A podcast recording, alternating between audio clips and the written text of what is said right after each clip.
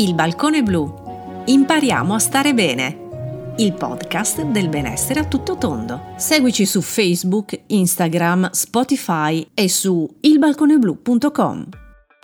Benvenuti in un nuovo appuntamento con Rosa Gramaccioni qui nel Balcone Blu, il podcast in cui impariamo a stare bene. Oggi vi voglio portare a percorrere un itinerario molto molto bello, come quelli che noi proponiamo qui nel, nel balcone blu e che non riguardano solo una forma di benessere eh, fisico, quindi della passeggiata in sé, ma che intersecano all'interno del percorso stesso tutta una serie di elementi che collegano magari l'economia, l'antropologia, il rapporto con l'ambiente. Stiamo parlando in questo caso del percorso della via dei mulini di Cison di Valmarino in provincia di Treviso. Nel 1995 la comunità montana Toscana delle Prealpi Trevigiane ha varato un progetto, l'itinerario Via dell'Acqua. Questo itinerario comprende le grotte del Caglierone a Fregona, le sorgenti del Meschio Vittorio Veneto, i laghi di Revine, la Via dei Mulini di Cison di Valmarino e prosegue fino alle sorgenti di Santa Scolastica Follina, per arrivare fino a Valdobbiadene, alla sorgente del Cordana e terminare a Segusino, in località Stramare, dove nasce il torrente Riu. Questo itinerario si estende per circa 60 km, attenzione, l'intero itinerario, e quindi collega le sorgenti ai vari luoghi d'acqua, quelli proprio più suggestivi, che eh, come vi dicevo all'inizio hanno dato una grande importanza nella vita sociale, nell'economia dell'area pedemontana delle prealpi trevigiane. Quindi la Via dei Mulini è il tratto cisonese di questo progetto cofinanziato dalla comunità europea con l'obiettivo di sviluppare il turismo nelle zone rurali.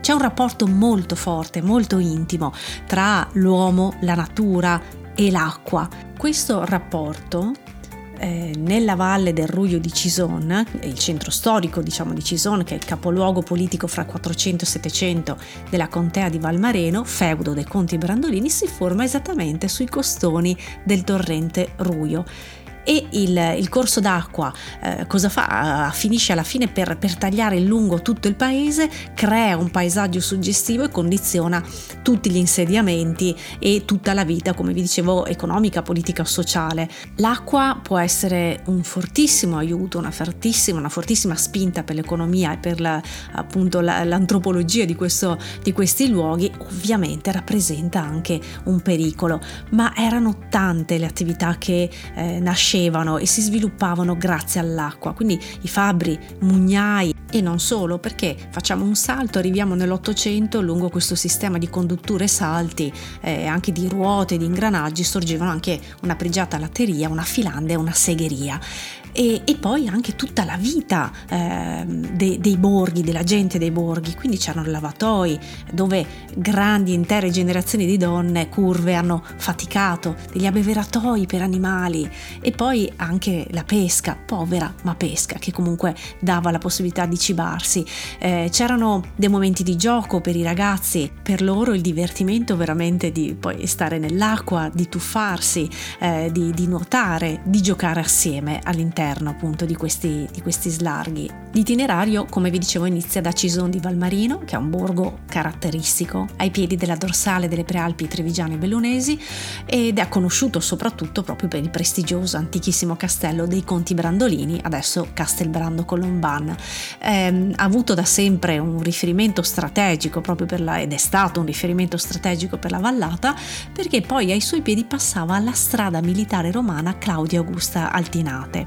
Allora, questo itinerario, vi dicevo, parte dal centro del, del paese, un itinerario semplice, eh, un poco meno di 3 km, circa 150 metri di dislivello e arriva fino al bosco delle Penne Mozze che è dedicato ai caduti della Grande Guerra. Io ci sono stata a luglio, diciamo che eh, le domeniche sono abbastanza affollate in questo percorso, quindi forse è meglio durante gli altri giorni della, della settimana, parlo appunto del periodo estivo. In questo percorso troverete anche delle installazioni artistiche, dei lavatoi e le case caratteristiche di pietra, quelle che ti fanno sentire coccolato, quelle che ti fanno sentire parte di una comunità, esattamente come avveniva nel passato. Ecco, fin dalla, fin dalla, partenza troverete queste case caratteristiche, una di queste è proprio anche la sede del, dell'associazione della Via dei Mulini, il Mazzariol.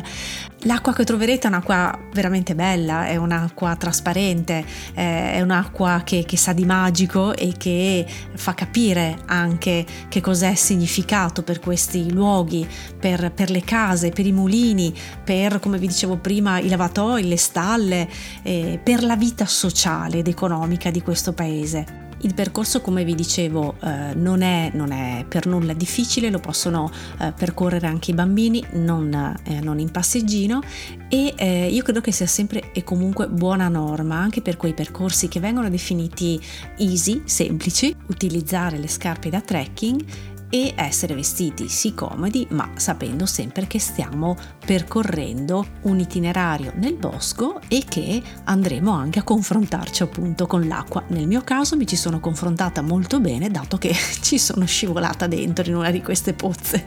Detto ciò, ecco, con la conclusione, con la nota di colore, ricordatevi che all'interno della parte text di questo podcast troverete anche il link di riferimento al, al sito internet internet della Strada dei Mulini. Rosa Gramaccioni vi saluta e vi dà appuntamento al prossimo podcast qui nel Balcone Blu. Il Balcone Blu. Impariamo a stare bene. Il podcast del benessere a tutto tondo. Seguici su Facebook, Instagram, Spotify e su ilbalconeblu.com.